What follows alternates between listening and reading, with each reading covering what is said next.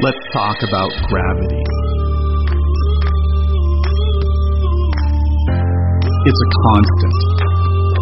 It affects everything and everyone. It's a relentless weight that never gives up in pulling us down. But gravity can be defeated.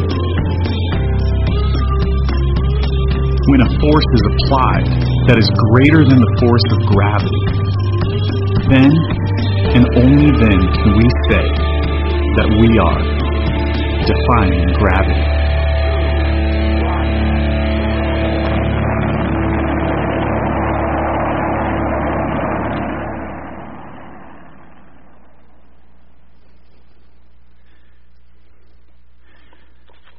Well, good morning, folks. Think it's a little ironic that I get to come up here in front of you and talk about defying gravity, and you just get to see a rocket ship blasting off. And you know the news from this week two of them crashed and burned. And so I'm going to talk to you about crashing and burning from my perspective. oh, um, I guess there's a great object lesson in one of those. I don't know which one of those two. You know, the one on the East Coast, they hit the destruct button and blew it up, and the other one apparently broke up in flight, and and one of the guys bailed out. Um, sometimes you maybe you need a parachute. Um, anyway, this series is called Gravity, and I'm really really fortunate and honored to be here talking to you. Although at this service, you know what? I'm looking around the room, and and there are more people that I know in the first service than I know here. Um, I'm Keith Couts, and I've gone to church here for a long time, and this is kind of my family, this church, and and I love you guys, and I'm really honored to be able to to share a little experience from my own life and a little truth that God taught me this week um, about fear and anxiety. Um, but before we jump into that, I, as I was thinking about what pulls us down, this week I considered well, wait a minute, wait, wait, just a minute. What's the opposite of being pulled down? What's the opposite of gravity? It's. Got a word? I don't know. Here's the word I picked soaring. What's the opposite? It's soaring. In fact, in Isaiah, there's that scripture that says, if those who hope in the Lord will soar on wings like eagles. And I thought about soaring. And if any of you have ever flown in a glider or in a hot air balloon or even a small plane, you get this perspective of the earth just and all the problems and cares down there away from you, and you're just soaring. And and sometimes we soar spiritually. And and when you've done that, wow, isn't that good? I mean, isn't that like what we were made to do? It's so cool to soar spiritually. And so I want to suggest that maybe at the end of this series of sermons about gravity and, and how to overcome things that pull us down, um, we ought to have one, or at least we ought to have a talk about what things help us soar. Because that's really what I want to do. Um, that's really what I want to feel. Soaring. When I when I'm soaring with God spiritually, life is so peaceful. Life is so good.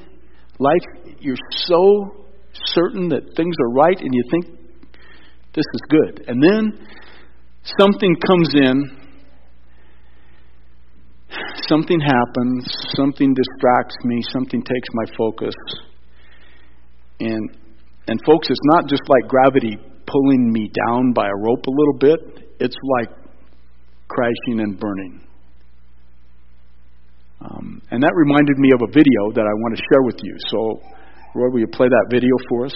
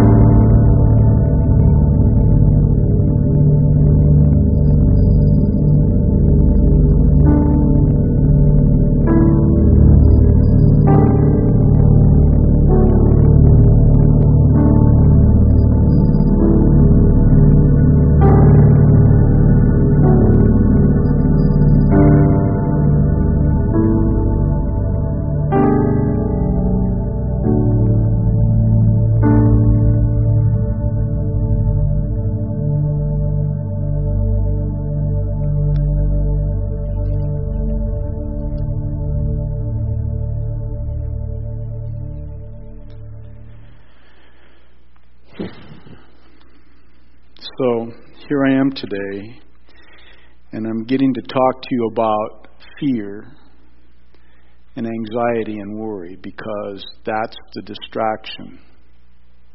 That's me. That guy is me, folks. That's what pulls me down spiritually the most. And I knew that, and I had a plan for a lesson to share with you today about how I deal with fear and anxiety and worry. And it has some three great points to it. It's a, it's a cool lesson. And as I'm preparing this week to teach you this, fear and anxiety and worry got a hold of me. Got a hold of me big time. Tuesday night, 3 a.m., folks. I am up and my gut is wrenching and I can't go to sleep and the world is going downhill. And I had to have a little talk with God, and I said, God, these things, these tools that I have to deal with fear and anxiety and worry that I want to tell my church family about aren't working so good. What's going on here? And frankly, it's not easy for me to stand up here and tell you that I'm not always strong. And, and, and folks, I think I'm a fairly strong guy, and I deal with some hard things in life, and, uh, and I can sort through them and do the right thing And I don't choose to be afraid. And I don't choose to be anxious. And I don't choose to have a couple flashbacks that caused me a great deal of fear this week, and I'm going to tell you about one of those. And I know the Bible. I, I grew up in the church. Folks, 110 times in the Bible it says either do not fear, or don't be afraid, or fear not. And another 20 times it says, be courageous or be strong and courageous. Come on, Keith. Don't fear. I know that. But it doesn't seem to play out all the time in practice. So today I want to talk with you a little about what I thought we were going to talk about and and then some things that God showed me for dealing with fear and anxiety and worry. Now, there's two key scriptures for you in your program, and I think many of you probably know these scriptures. 1 Peter 5 7 and Psalm 55 22, and they're great things. They're great statements from God to us for dealing with fear and anxiety, right? 1 Peter 5 7, and that we're going to be a lot on 1 Peter 5 7 today. It says, Cast all your anxiety on him, for he cares for you. And Psalm 55:22 says, "Cast your cares on the Lord and he will sustain you." Okay? I know these scriptures. And I know how bad worry and fear is.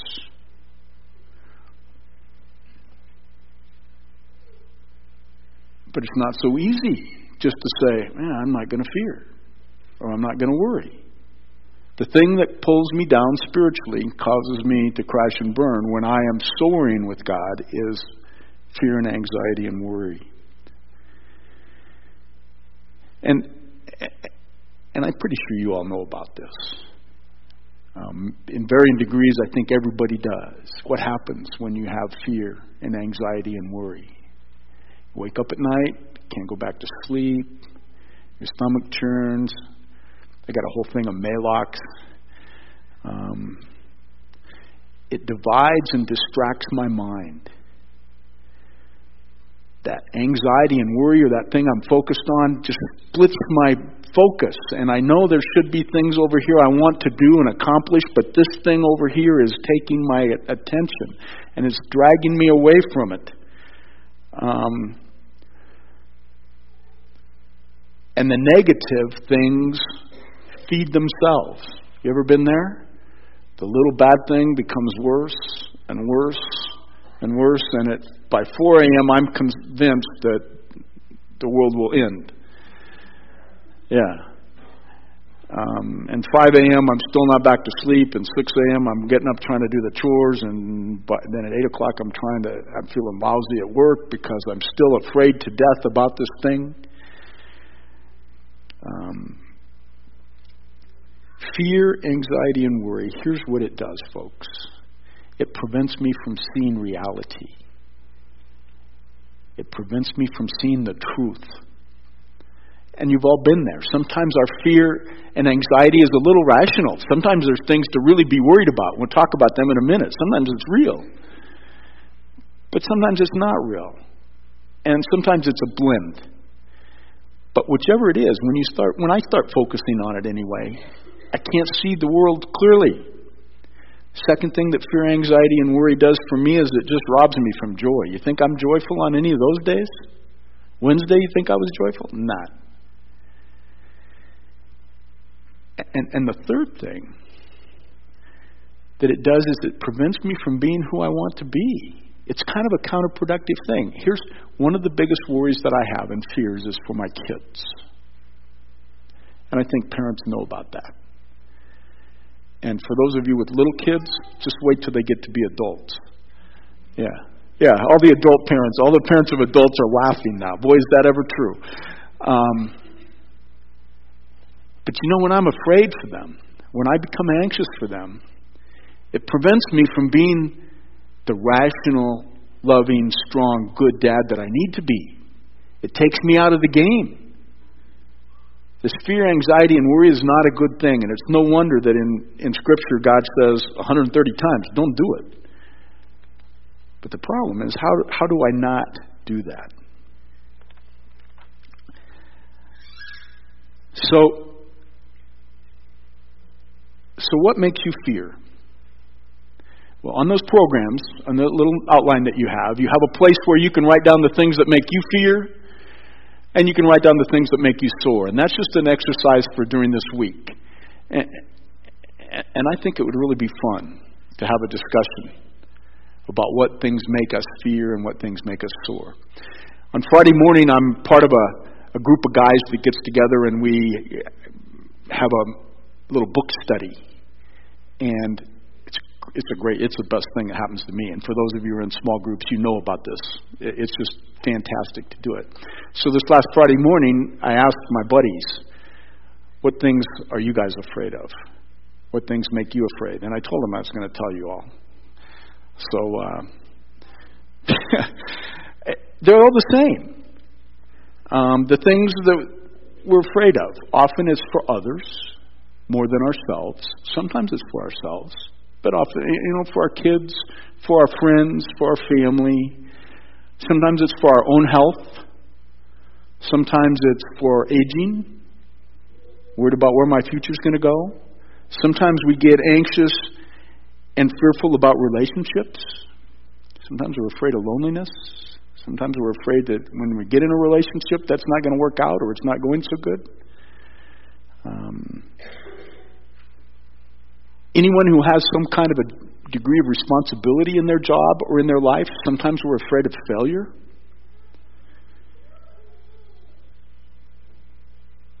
They're all the same for all of us. Here's the things that kept me awake this week. Um, first of all, uh, my mother's been sick. Um,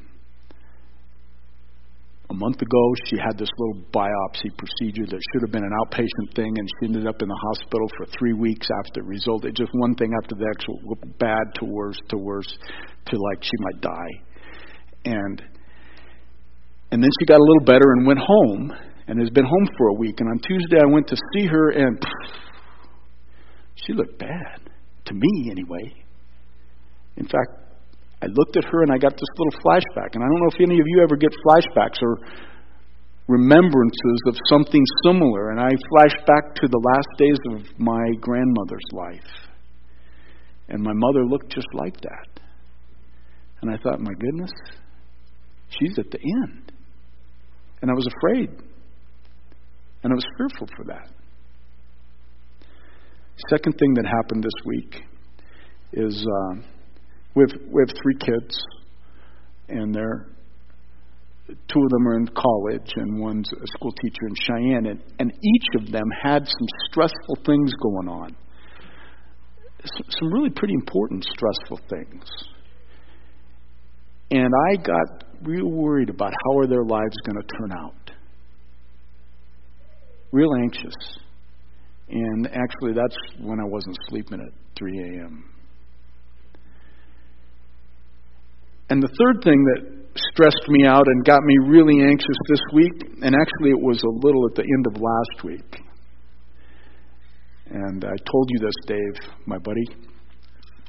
My good friends are Dave and Cheryl Stoger. And you know, Cheryl's going through this cancer surgery.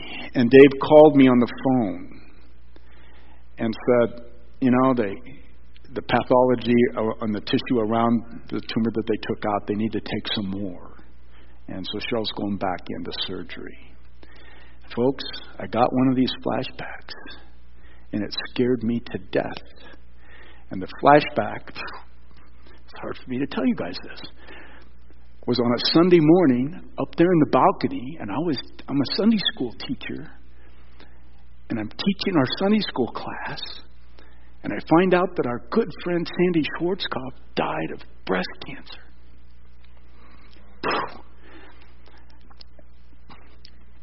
Dave, I couldn't hardly talk to you on the phone. Fear was gripping me, anxiety was getting me. I called Karen and told her about this. She handled it pretty well, and man, I just all day long I couldn't get you off my mind, Cheryl. So, good or bad, that's where I was. A little fear, a little anxiety. None of this was voluntary, it just happened. And frankly, I tried to do what those two verses said. I tried to cast all my anxiety on Him. Now, let me, by the way, it's not always bad to be up at 3 in the morning, guys. Seriously. I prayed a lot for you at 3 in the morning, Joe. It's a good thing. I prayed for all my kids. I mean, we got a long list of stuff I got done at 3. I just need to go back to sleep by about 3:30 and that wasn't happening. Yeah. Yeah, you, you guys know how that works. Um, so today I want to work with you a little on 1 Peter 5 7, on that verse, and let's see if we can find out how to get better at casting our cares on Him. Because what I was going to tell you about, and there's these three points, and I'll mention them in a minute, I had done them, but they weren't working out so good. I'm still scared. I'm still anxious. Okay? 1 Peter 5 7. Think it's up there? There we go. I have three versions for you up there. The New International Version, which most of you have, and, it, and it's good, easy, readable version, It says, Cast all your anxiety on Him because He cares for you. And we're going to talk about this letter Peter wrote to some Christians in the Roman Empire in the early days. Um, the New American Standard, that's what NAS stands for. Its version says, little comma, casting all your anxiety on Him because He cares for you. And then I added another one. It's the, called the Phillips or the J.B. Phillips translation, and it's a paraphrase written by a theologian in England. And and I really like it, by the way. If you ever want to get read another version of the Bible that has the truth in it, but it ex- uses words that maybe explain it a little better, J.B. Phillips is good. And he says, his version says, you can throw the whole weight of your anxiety on him for you are his personal concern. So there's there's 1 Peter 5 7, and you can look at look at those. I I knew that, and I knew the truth of that. But I want to figure out how to actually do it so it works. Well, let's briefly talk about the anxieties, and then we're going to talk about casting and what, what that amounts to. Anxieties. Um, Peter wrote this book as a letter to early Christians in the Roman Empire. And so the first thing I wondered is did they have the same anxieties as us? I think they did. When I talked to my buddies, they all had the same anxieties. I watch people at work all week, and even if you know where I work, I see a lot of people with fear and anxiety and stress. And it's all the same. Those early Christians who were, got the letter from Peter um, lived under the Emperor Nero, and And if you know anything about church history, you know about how Nero treated Christians. He's the guy that came up with the lions in the auditorium. He made it legal in Rome to tie up Christians and drag them behind chariots until they were dead. Nero had gardens, and he entertained in his gardens at night. And, and I'm not, this is horrific. I'm not kidding you. For, for lighting in his gardens, he tied up Christians and dipped them in tar and lit them on fire. And that entertained these people. Now, think about it. You're, you're a new believer. They're all new believers. I mean, they all got to be new Christians, right? And Christianity hasn't been around very long. And the emperor and the whole society hates you and would like to destroy you. And so a lot of these Christians bailed and or, or were taken out of Rome to places out around the empire, and, and they're called exiles. And that's who Peter writes this letter to exiles. Um, and by the way, now I don't want you to think that I'm a great theologian or student of this stuff. This is really easy. In our world, don't we have a great world with the internet, you guys? I went and I Googled the background to First Peter. And I got there's a whole there's this stuff I just told you and a whole lot more. It's really cool what you can do. Okay. Um, so we fear and worry about the about the same things. You know those early Christians, they feared for their kids. They feared about failure. They feared for their health. They feared if they were going to be alive tomorrow. Same things. And Peter says, well, just cast that anxiety on him. We know that fear feeds itself, too, right?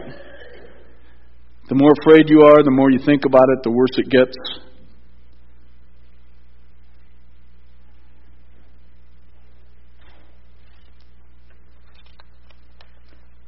So let's look at what 1 Peter 5 7 says we should do with anxiety. The next part of that verse says, Cast or throw your anxiety on him. Now, before we talk about casting or throwing, let's take a quick look at what that verse doesn't say. Because I think that's pretty important for me to know. There's some things I might want to do that he didn't say. First of all, Peter didn't say, deny that this worry or anxiety exists.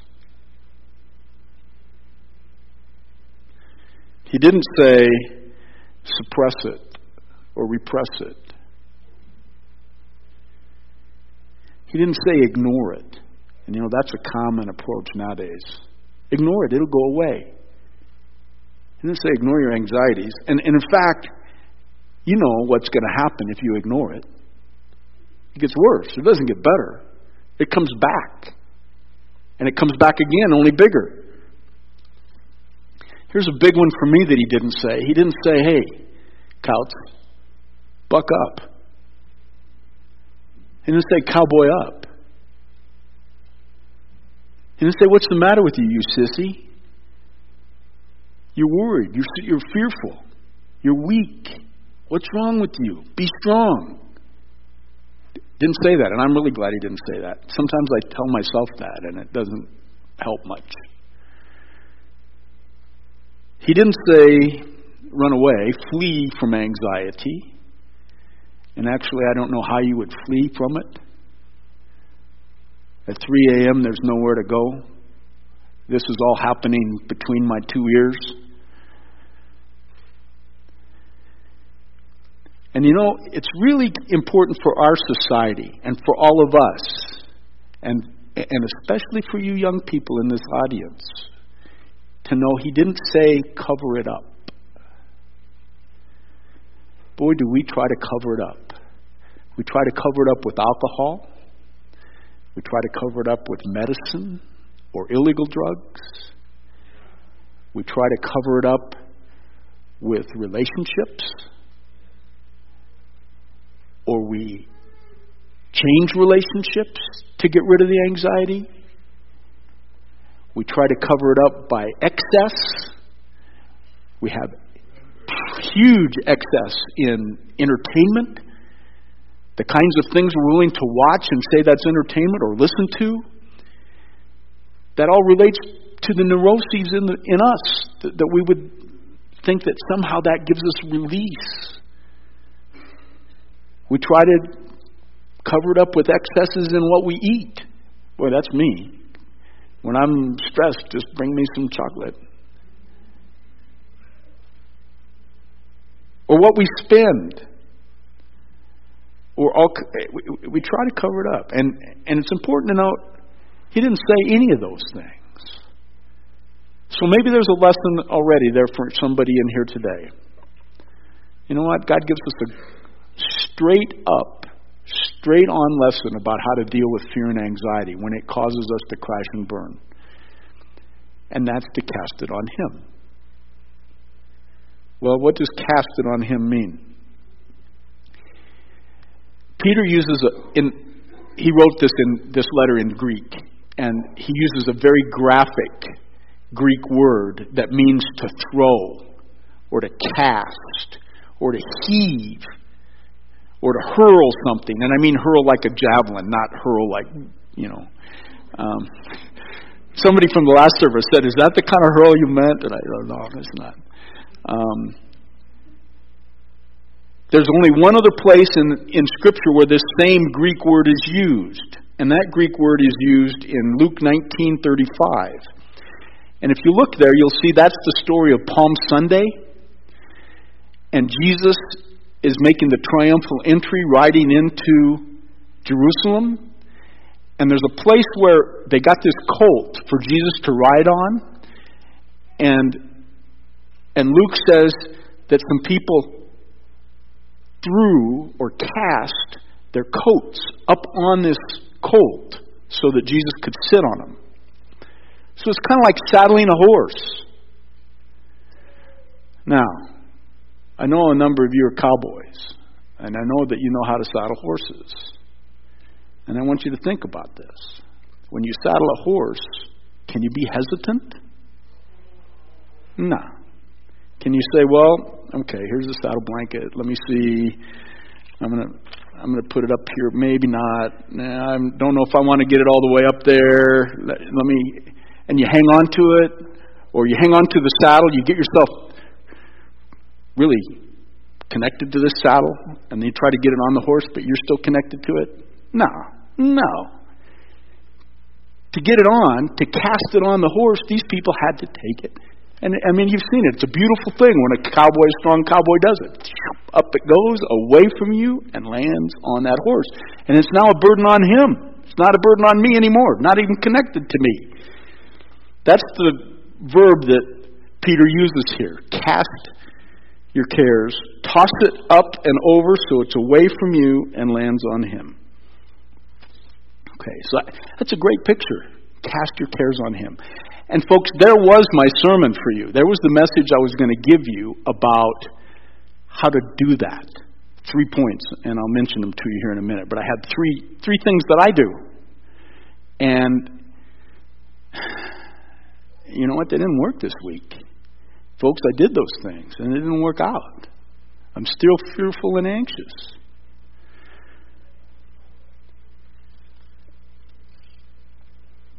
Well, then, by by God's grace, um, I was listening to a website called One Place. Have ever anybody even know about OnePlace.com? Look it up. They have hundreds of sermons and all these great speakers from around the United States, and I like I like good sermons. And one of those sermons was from a pastor in Cleveland named Alistair Begg, and he's Scottish and I love his. He has a Scottish brogue, and he talks, preaches that way, and it's great. And I was listening to him, and so what I'm going to share with you now is from this message that Alistair Begg that I listened to this week because it applied directly to me. It was a lesson for me when I was trying to prepare to talk to you guys. Let's look at 1 Peter 5 7 and we'll understand a little better how to cast our cares on Him. To start with, we have to have a little Greek English grammar lesson. Now, I'm not a Greek theologian, but you know, you don't have to be. It's really easy nowadays with the internet again. You can go online and look up on the Bible.com and Bible Gateway and um, StudyLight.org. That's a really good one. You can look at the Greek of any verse you want. You can look at how the the grammar works, the Greek, the verbs conjugate. You can figure, you can see it all. You can see hundreds of versions. Listen, read commentaries on them. It's fantastic. What study you have? You don't have to go to seminary. Um, so anyway, I, I went on there and I looked, and and here's a here's an important thing for you to know. Um, a verb. Let's start with a verb. A verb is an action word, right? And the word cast, cast those things. That's a verb. It's an action word. A verb can be either an imperative or it can be a participle. Okay? An imperative is when the verb is the subject of the thing. It's what it's about. So, if this is an imperative, cast all your cares on him, that's what the focus is, is on that casting. If it's a participle, then it gets to be various kinds of participles. But this one in the Greek turns out to be a present participle. And the important thing to know about a present participle is that it relates to something else. It's an action that you take in, that you do, but but you do it to accomplish some other imperative. And you keep on doing it at the present time. That's the present participle. How we do that in the English language is we add ing to the word. And so the word probably ought to be translated for you casting instead of cast. Well, you go back to that first slide or second slide I showed you. The New American Standard translated this as casting all your cares on Him. Now, I want to take a minute and say there's, there's not a problem with the New International Version. It's accurate and it's correct. And so is the New American Standard, and they're both good. The point of the New International is that they try to simplify things so they're easily understood, and they don't like long sentences. If you take a look, read the New International. You don't find long run on big, complicated sentences. They break things down into sentences, short ones. New, Interna- or New American Standard is willing to do a longer one if that's how the original Greek worked. So, Something occurs before that present participle, casting your cares, that relates to it. Now, how are we going to find that out? We've got to look back at verse 6. And here's 1 Peter 5, 6, and 7. The verse before says, Humble yourselves. There's the imperative in the Greek. Humble yourselves therefore, under God's mighty hand, that he may exalt you at the proper time, casting all your anxiety on him because he cares for you. There's the whole statement, not just cast your cares on him. Wow. Folks, I listened to that when Alistair Begg explained it, and it was like God is saying, Listen, Couts, you got a whole lesson ahead of you. So buckle up. Because the key for you to be able to cast your cares on me is to humble yourself under my hand first. Whew. Folks, I resisted that. I didn't want to hear that lesson. I did not want to think that I had any humility problem. I didn't want to think that when I was fearful and anxious about things, that there was a big dose of me in it. But God was saying there is.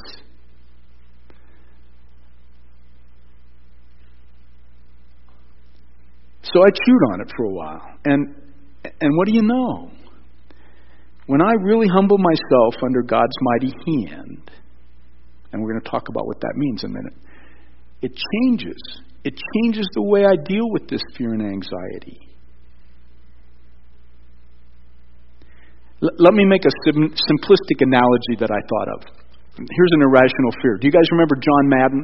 He was the coach of the Oakland Raiders, won Super Bowls, big guy, great analyst on CBS for football. John Madden was deathly afraid of flying. He went all over the country um, covering football games, and he wouldn't get on a plane. So how did he do that? He had a, a big long bus, one of those fancy dancy things, you know, and multiple drivers. They drove overnight, through the night. Every it took him everywhere, but he never got on a plane. He he went by bus. He's afraid of flying. So suppose you're John Madden and you're afraid of flying, um, and you have to get on the plane, and you're sitting there about ready to take off, and your stomach is turning. And your palms are sweating, and the fear and anxiety has taken over, and you can't think of anything. Now, at that point, you might not think about it consciously in your head, but underlying this fear that you have, you have an assumption that the pilot doesn't know what he's doing.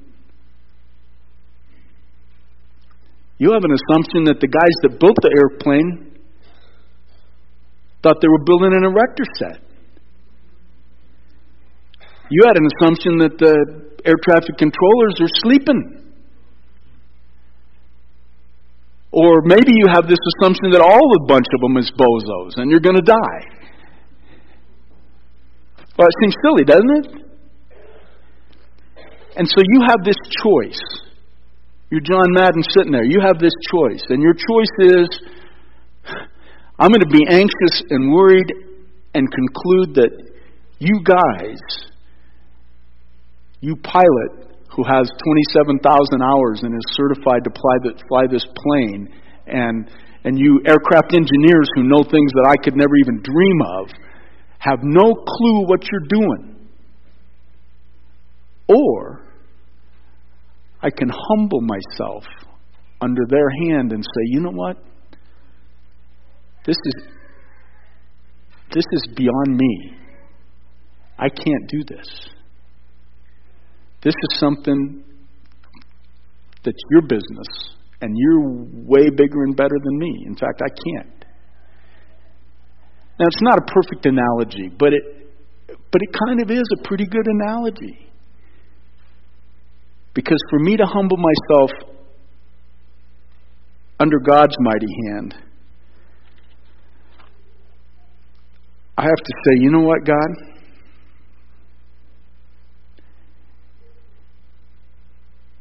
You're God and I'm not.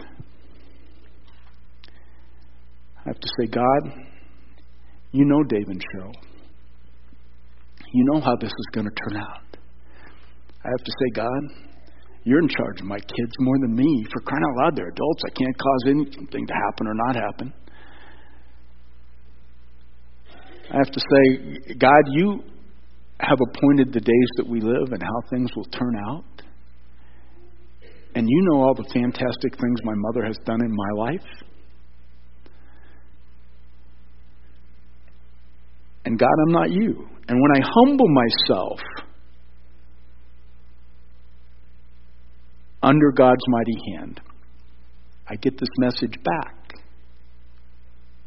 God says, I'm the one who cares for you. I'm the one who cares for Dave and Cheryl. I'm the one who cares for my kids or your kids. Folks, maybe we can make a principle from this. And here's what I think the principle might be the presence of fear and anxiety is directly related to the absence of humility. Think that one through. The presence of fear and anxiety is directly related to the absence of humility. Well, let's test that. Is that true? Do we see that to be true? Is it true in our society? Folks, I have to tell you, I think our society today has less humility toward God than at any other time in history. We don't acknowledge God as the source of life, as the source of truth. Um, this society we live in, unfortunately, is godless, or nearly so. And you know what? This society today is more neurotic and more anxious and more fearful and chasing after all these other ways to deal with the anxiety and fear than at any other time. And here's the whole solution if we would humble ourselves before the mighty hand of God. So, so maybe the principle is true with society. Well, is it true for me?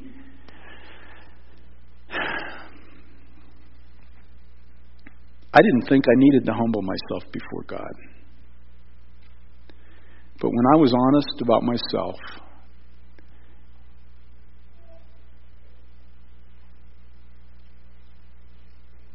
I have to admit, I was putting way more of me in that fear and anxiety than I was putting God.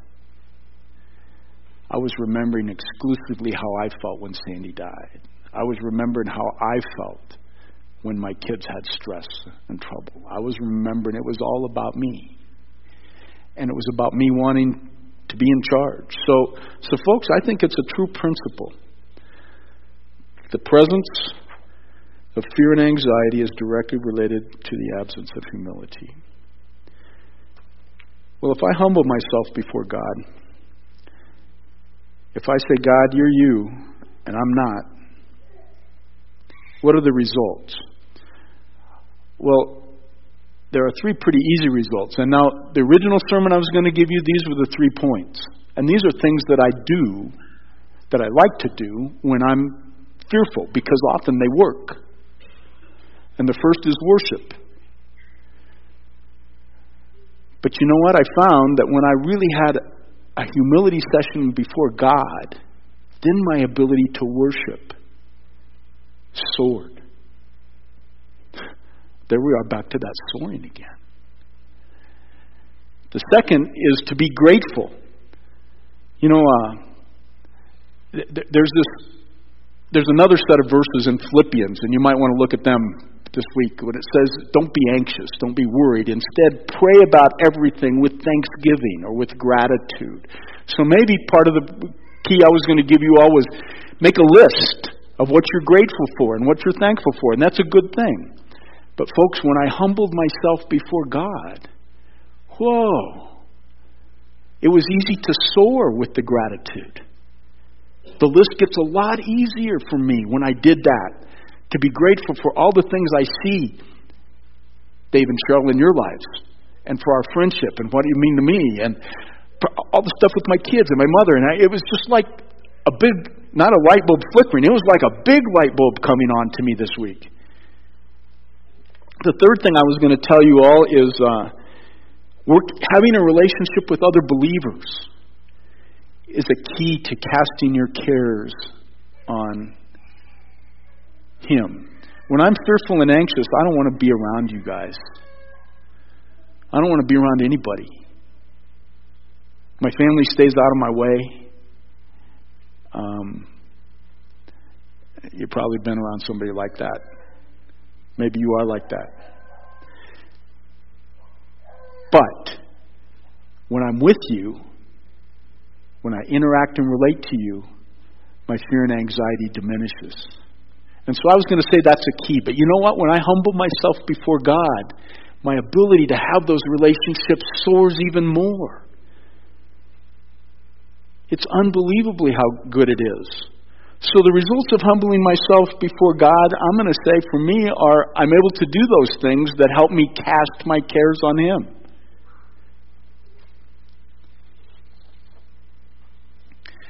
Well, here's the principle I discovered.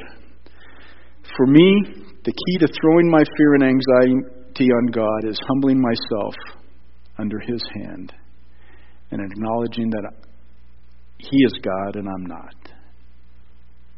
Pretty simple thing. Folks, I didn't want a humility lesson this week. In hindsight, I think God taught me a gentle humility lesson. Usually, those lessons are a little more painful if you've ever had any of those. But, um, but that was the lesson for me.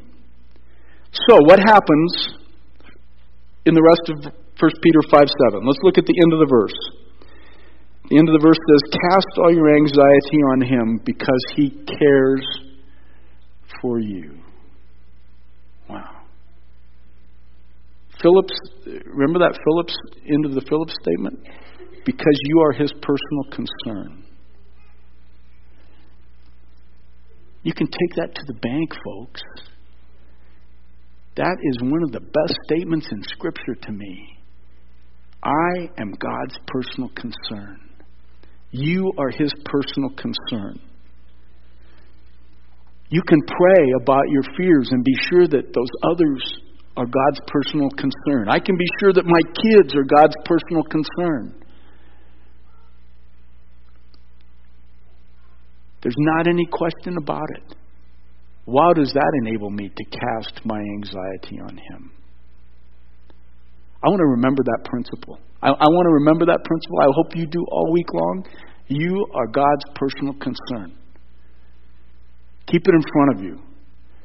There's a, a psalm that talks about this, and, and I recommend you write it down. And in our house, actually, there's some things taped on mirrors in the bathroom, and this is worthy of taking on the mirror. And it's Psalm 121, and I'm going to ask Ty to come up. And, and this, this psalm is the basis for a song.